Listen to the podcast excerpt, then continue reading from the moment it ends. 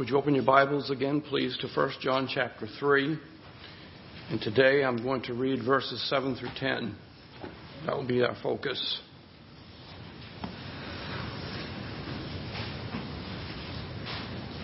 First John 3, verse 7. Little children, let no one deceive you. Whoever practices righteousness is righteous as he is righteous. Whoever makes a practice of sinning is of the devil, for the devil has been sinning from the beginning. The reason the Son of Man, Son of God, appeared was to destroy the works of the devil. No one born of God makes a practice of sinning, for God's seed abides in him, and he cannot keep on sinning because he has been born of God. By this it is evident who are the children of God and who are the children of the devil. Whoever does not practice righteousness is not of God, nor is the one who does not love his brother. Let's pray. Lord, we pray now that as we come to your word, that you will uh, burn it into our hearts, and uh, God, may we confess that it's true and it's for our good and for your glory. In Jesus' name we pray. Amen.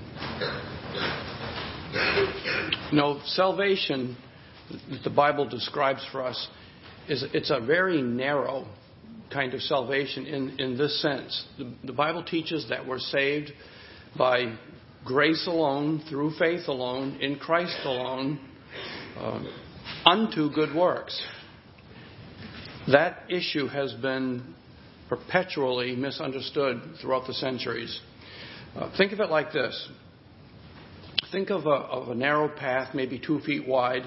It's high up, it's on a ridge, and on one side of it, let's say the left side, um, the path, if you look down, there's a sheer drop of a thousand feet.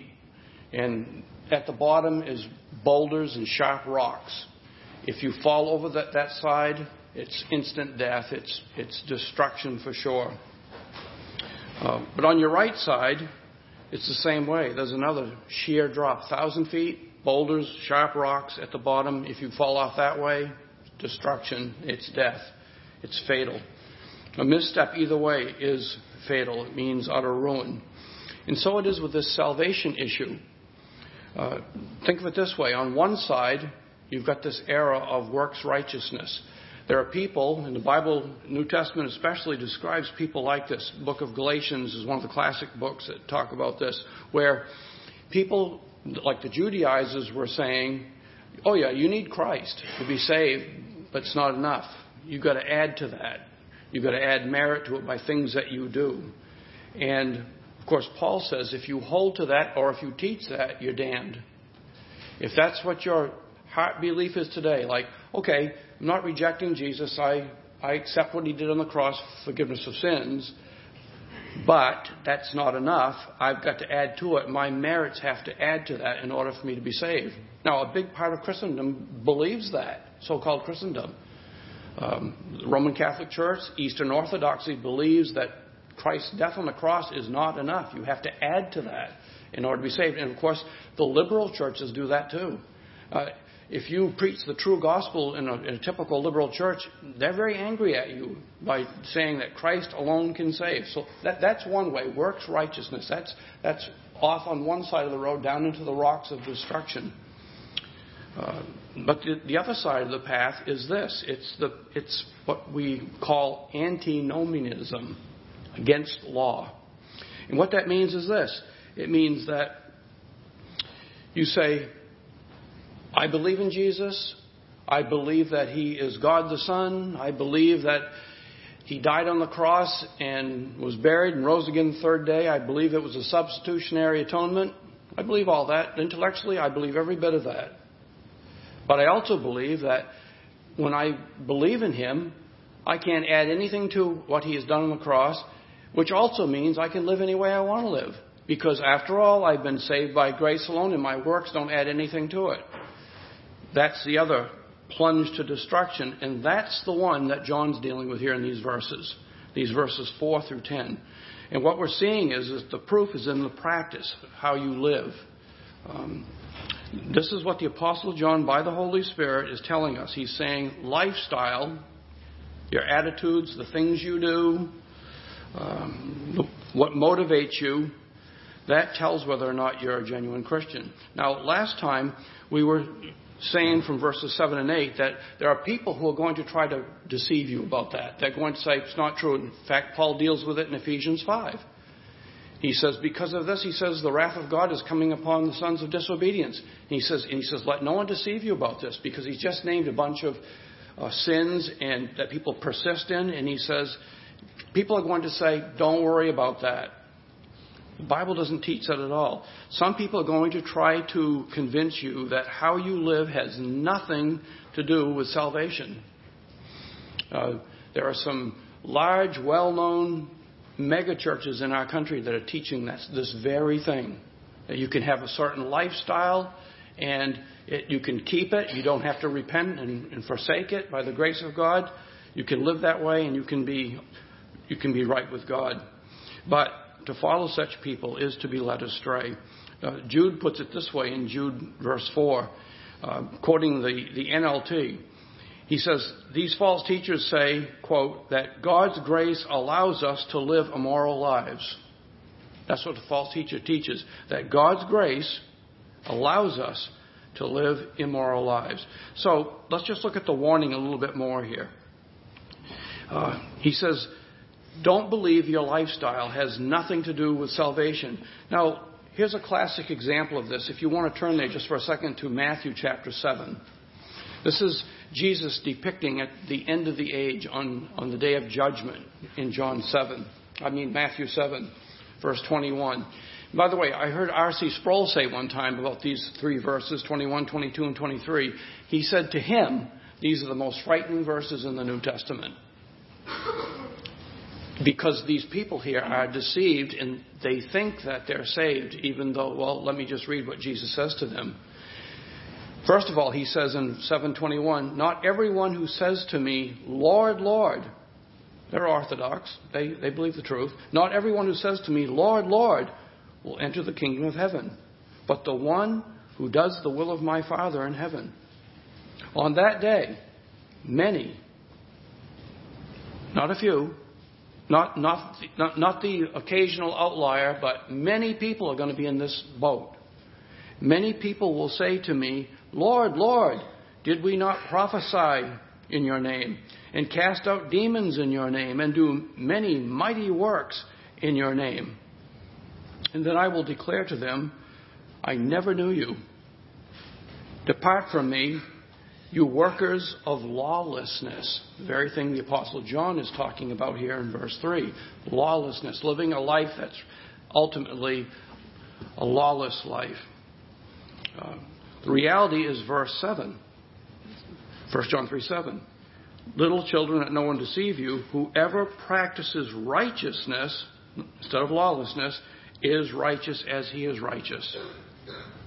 And that's another one of those brief, condensed descriptions of a Christian in verse 7. Just like back in, it's almost a virtual repetition of, of 1 John 2.29. If you know that he is righteous, you may be sure that everyone who practices righteousness has been born of him. Um, again, look back at chapter 2, verse 17. I think because churches like this one and others that stress, rightly so, that salvation is by grace alone, I think there's a danger and a fear even of quoting verses like 1 John 2:17 that can happen because look what John says here. He says the world is passing away along with its desires, but whoever believes the gospel he doesn't say that in this passage, does he? Well, that's obviously true. But what he says, but whoever does the will of God abides forever. Jesus says that about the, the last on the last day of the resurrection. He says those who have done good will come forth to the resurrection of life, and those who have done evil to the resurrection of damnation. Jesus and the biblical writers are not afraid to connect how you live to whether or not you're really saved. That's what Jesus does about the resurrection. If you've done, he's saying if the practice of a person's life has been doing evil, it's the resurrection of condemnation. If the, if the practice has been righteousness, resurrection of life. Doing. In fact, that's what Jesus said there back in the passage I just read from Matthew chapter 7. He said, let me read it again. Maybe you missed this part because I wasn't emphasizing this part. He says, Not everyone who says to me, Lord, Lord, shall enter the kingdom of heaven, but he, literally, who is doing the will of my Father who is in heaven. He again connects it to the lifestyle. That's how Jesus describes a genuine believer as the one who is actively doing the will of my Father in heaven. Christians are people who are, as a pattern, are about the master's business.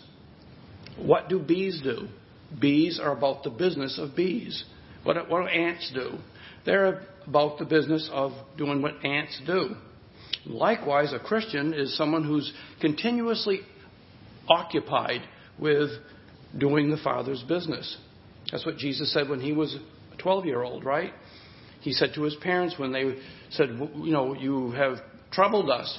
You know, we didn't know where you were. And he said, Didn't, didn't you know that I had to be literally about the things of my Father?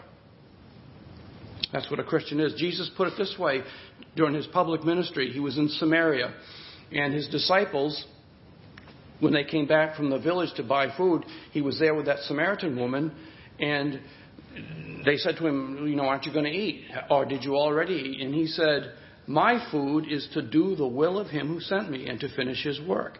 That describes the, the way we are supposed to be growing. My food, the thing that empowers me, is to be doing his will and to finish what he sent me to do. 1 John 3 7 is very much like Romans 6 18, where it says, We've been set free from sin's slavery, and we've now become slaves of righteousness. The Bible's very big on that.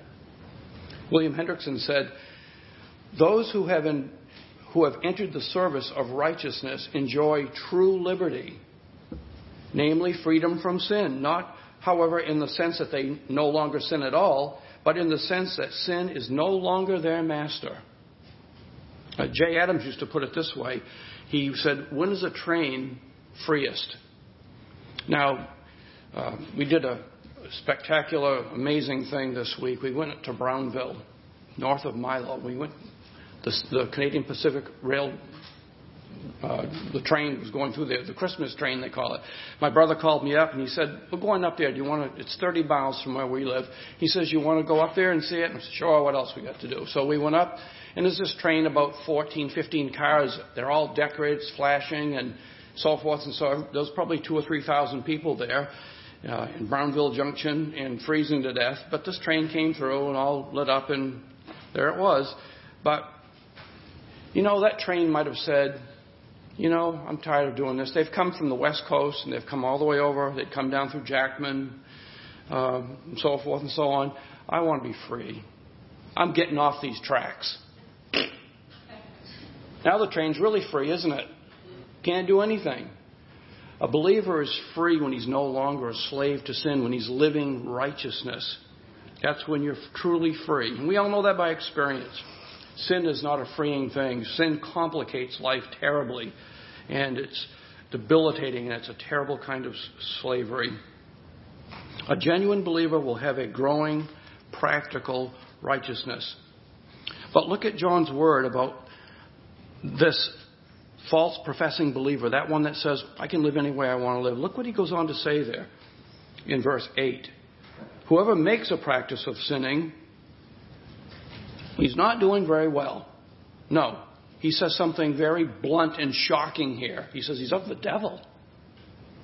Yeah, that means even, even so called good people who outwardly have a facade of righteousness, but they reject Jesus, he says they're of the devil. That's straightforward, that's stunning.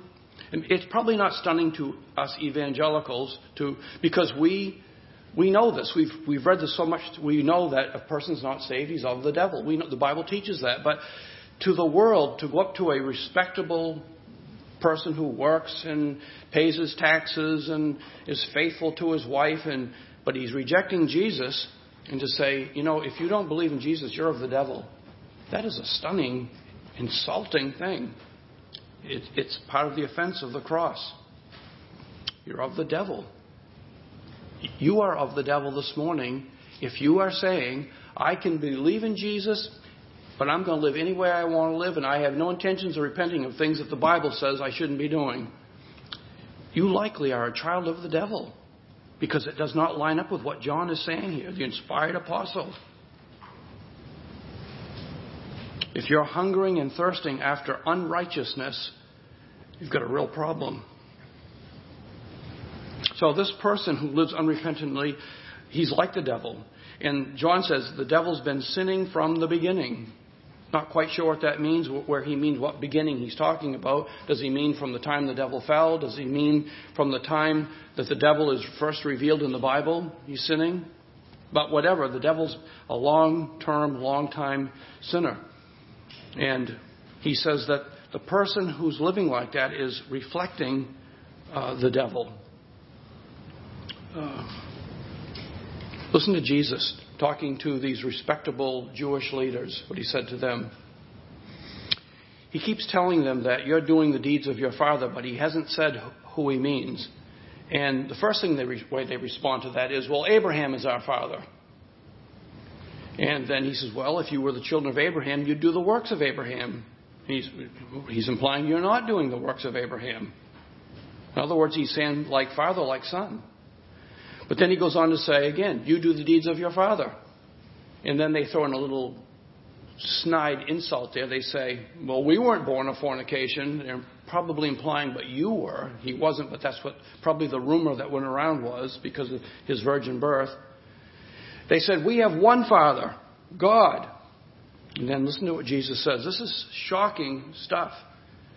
If God were your father, you would love me for I proceeded forth and came from God, nor have I come of myself, but he sent me.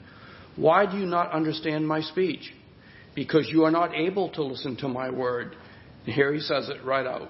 You are of your father, the devil, and the desires of your father you want to do. He was a murderer from the beginning and does not stand in the truth because there is no truth in him. When he speaks a lie, he speaks from his own resources, for he is a liar and the father of it. But because I tell you the truth, you do not believe me. Don't you find that remarkable how he says that there? He says, Because I tell you the truth, you do not believe me. He doesn't say, Although I tell you the truth, you do not believe me. He says, It's the very fact that I'm speaking truth that you can't connect with it. Because you are of the devil, and the devil's a liar, and there's no truth in him. Then he goes on to say, And if I tell you the truth, why do you not believe me? He who hears, and there he's using that word here in that full sense of heeding, not just hearing, it goes in, it, it does all the things physically, but he means heeding. He who hears God's word, let me read that again. He who is of God hears God's words. Therefore, you do not hear because you are not of God. And like I said last week about not being deceived, if what I'm saying here is you're, you're sort of sitting, sitting there saying, well, blah, blah, blah, blah, blah. You know, I'm all right with God. I believe in Jesus. I'm all set. So what if I, and you name off some things that you do that you know the Bible condemns? Well, again, John says that that person, that kind of person is of the devil. So the warning, don't be led astray. Don't be, don't be deceived into thinking that a person who professes to be a Christian and yet lives unrepentantly is on his way to eternal life a, and he's a child of God. John says, no, that person's like the devil who 24 hours a day, 7 days a week, 365 and a quarter days of a year, he's, re- he's in hot rebellion against God. In fact, the, the, in, in 3.8, to think that personal lifestyle has nothing to do with salvation is to miss the point.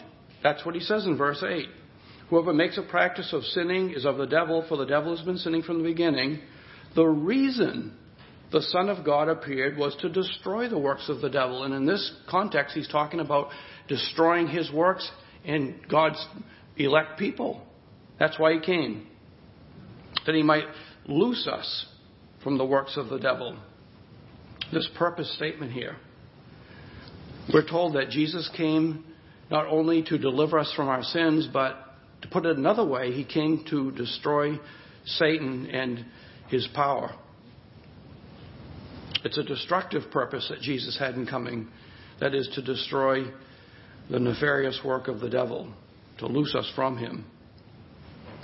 Um, prior to our new life in Christ, we were ruined. We were headed for hell. Um, again, these are truths that if you tell these things to the world, they, they think that you're a fanatic. For example, in Ephesians 2 2, we're told that the prince of the power of the air, he's the spirit who is energizing the sons of disobedience. In other words, why, how are people motivated who are not saved? What energizes them? He says it's the, it's the prince of the power of the air. Or later in this, 1 John chapter 5, I think it's verse 19, he says, The whole world lies under the power of the wicked one. You walk up to a person who doesn't profess Christ or who professes him falsely, and you say, you know, if you're not really a Christian, you know, you're under the sway of the wicked one. In fact, he's your God, and he has blinded your eyes to the gospel. I wouldn't start off witnessing that way. Okay? I don't, I'm not implying that. But if you get into a conversation with people and you begin to explain things to them and they begin to question, ask questions, and you tell them these things, it's, it's really quite shocking. That's how we once lived, Paul says. We lived according to the prince of the power of the air. And of course, the world will scoff at that. But the Bible says this about the Christian it says that we've been translated out of that kingdom of darkness and we've been translated into the kingdom of God's beloved Son. We're no longer the we're no longer darkness, but we're light in the Lord. And one day, as it says here that he came to destroy the works of the devil, what does that mean for you and me? Well, he's already destroyed the the, the, the condemning power of sin in our lives. We'll, we'll never we'll never be condemned. There's no condemnation to those who are in Christ Jesus. But one day we won't sin at all anymore, never, and we won't want to sin. That thing that's still within us, called the flesh, that has that tendency to want to sin, it will be gone either when we die or when Jesus comes again, whichever comes first. We don't know what that's going to be. There'll be no more death. There'll be no more pain, no more suffering, no more crying. In fact, when in Romans 8:29 tells us we've been predestined to be conformed to the image of the Son of God, we'll, we'll, we'll be that finally one day, completely destroying the works of Satan. And yet, for Satan himself and all of his his demons and those who follow him, we're told that Revelation 20:10 for Satan it's the lake of fire, no rest day or night, but tormented forever and ever. Are you embarrassed to say that? Are you embarrassed to tell other people the Bible teaches that? I mean, I feel the weight of that.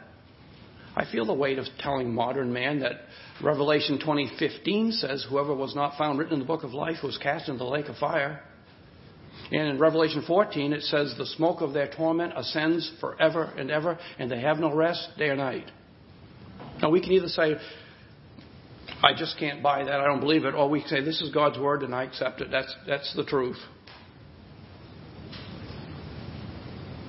So, the more we understand Christ's purpose in coming into this world to destroy sin, to destroy the works of the devil, the more we, we should desire to be delivered from the practice of sin. So, the powerful renewing work of God in the soul of a person has clear, tangible, obvious effects. And that's what he says as he repeats himself in verses 9 and 10. No one born of God makes a practice of sinning, for God's seed abides in him, and he cannot keep on sinning because he has been born of God. By this, it is evident, it is manifest who are the children of God and who are the children of the devil. Whoever does not practice righteousness is not of God.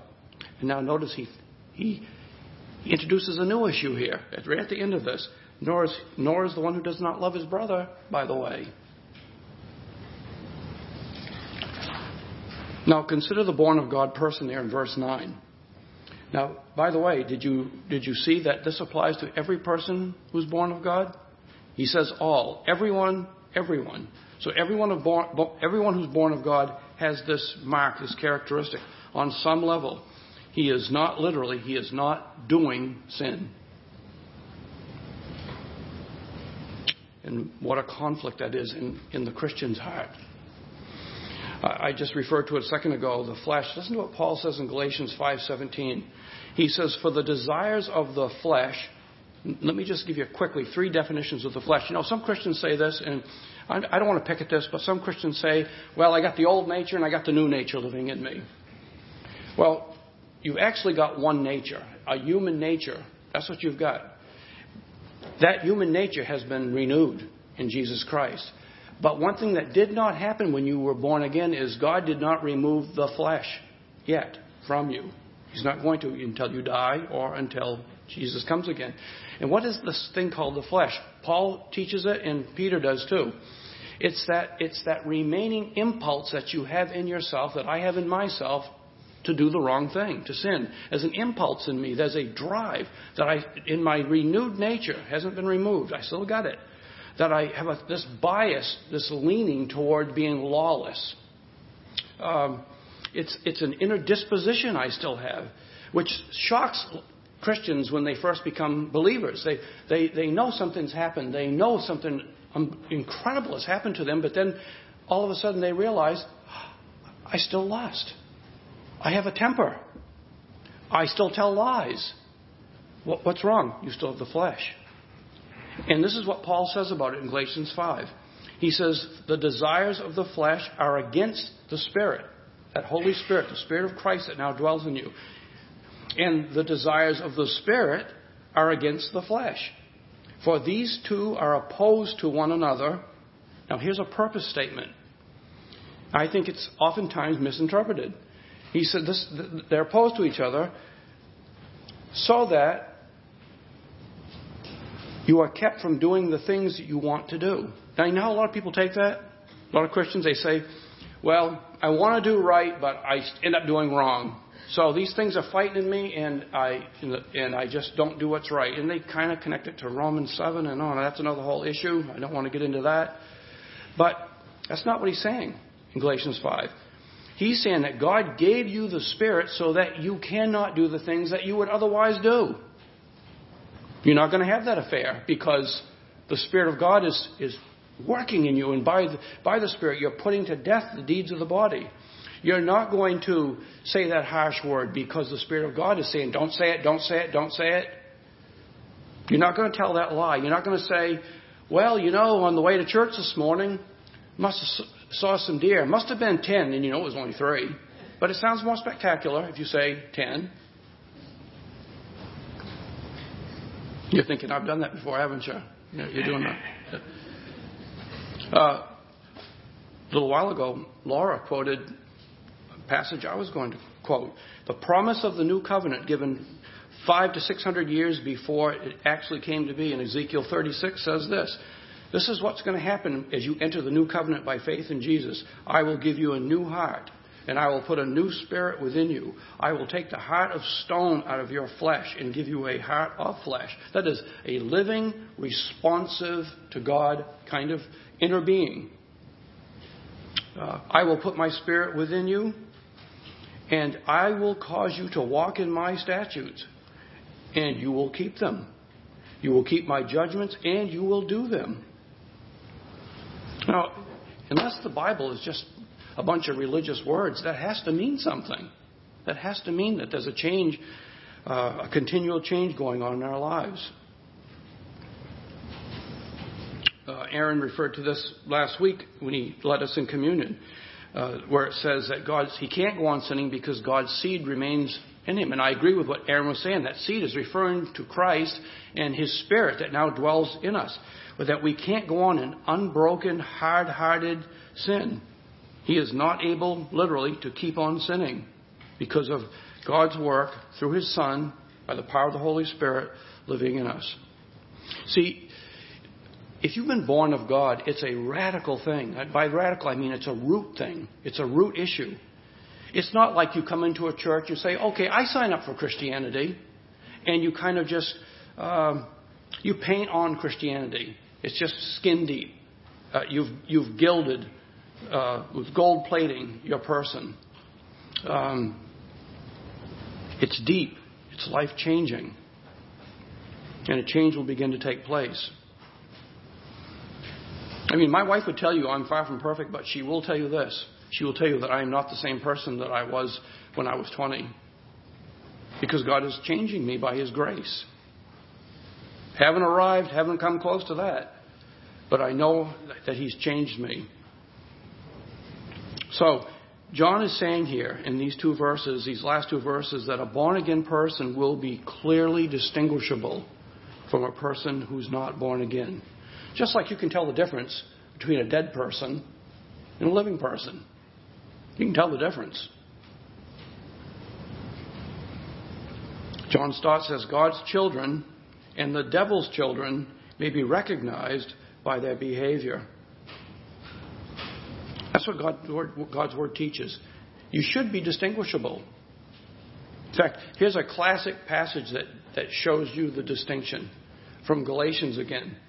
The acts of the flesh. Now we know what the flesh is, don't we? The acts of the flesh are obvious, John said, uh, Paul says. They are obvious.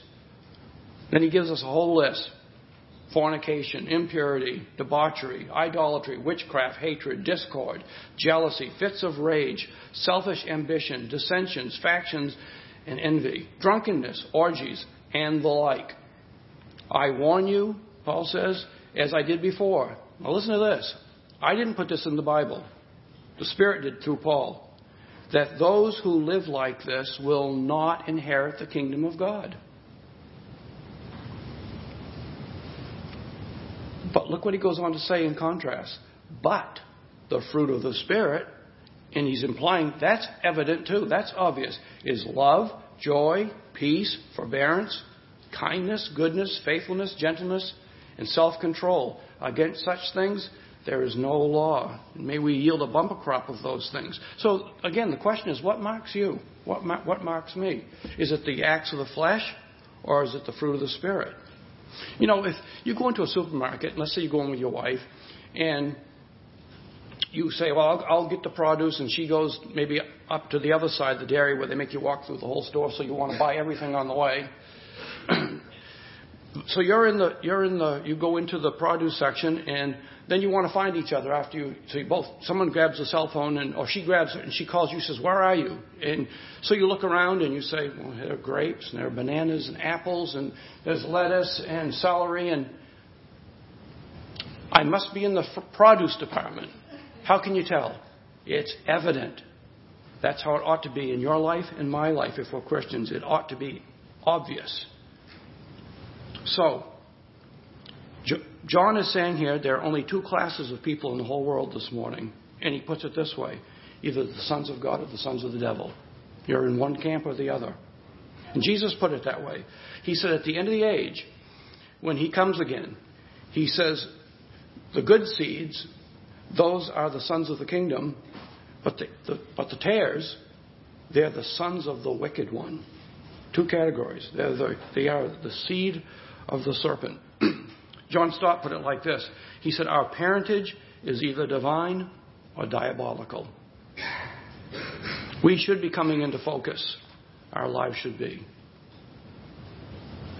Well, that great man, John Newton, everybody knows him as a slave trader, but some people don't seem to understand that he was a pastor for 43 years after his conversion. He pastored for 43 years, and one thing that he did was he wrote a whole bunch of letters and they're still available online.